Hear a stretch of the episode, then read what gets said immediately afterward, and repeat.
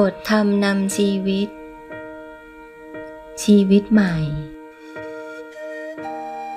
เมื่อเราเดินทางผิด ติดอยู่กับความประมาท ในบางครั้ง ก็ควรที่จะใช้สติปัญญา คอยสอดส่องดูแลการกระทำการพูด และการคิดของตัว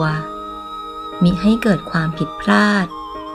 บกพร่องต่อไปอีก ควรพยายามทำแต่สิ่งที่ดี อันอยู่ในลักษณะของความไม่ประมาท ชีวิตก็จะสดใสอยู่ในโลกนี้ได้อย่างสบาย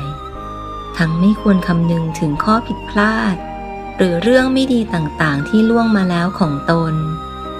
ไม่ควรเป็นทุกข์ใจในเรื่องนั้นอีก พึงคำนึงเป็นเครื่องเตือนใจ เพื่อทำปัจจุบันให้ดีที่สุดเท่านั้น ย่อมเป็นการเพียงพอ เท่านี้ชีวิตของเราก็จะเป็นชีวิตใหม่ ที่สดใสแช่มชื่นตลอดไป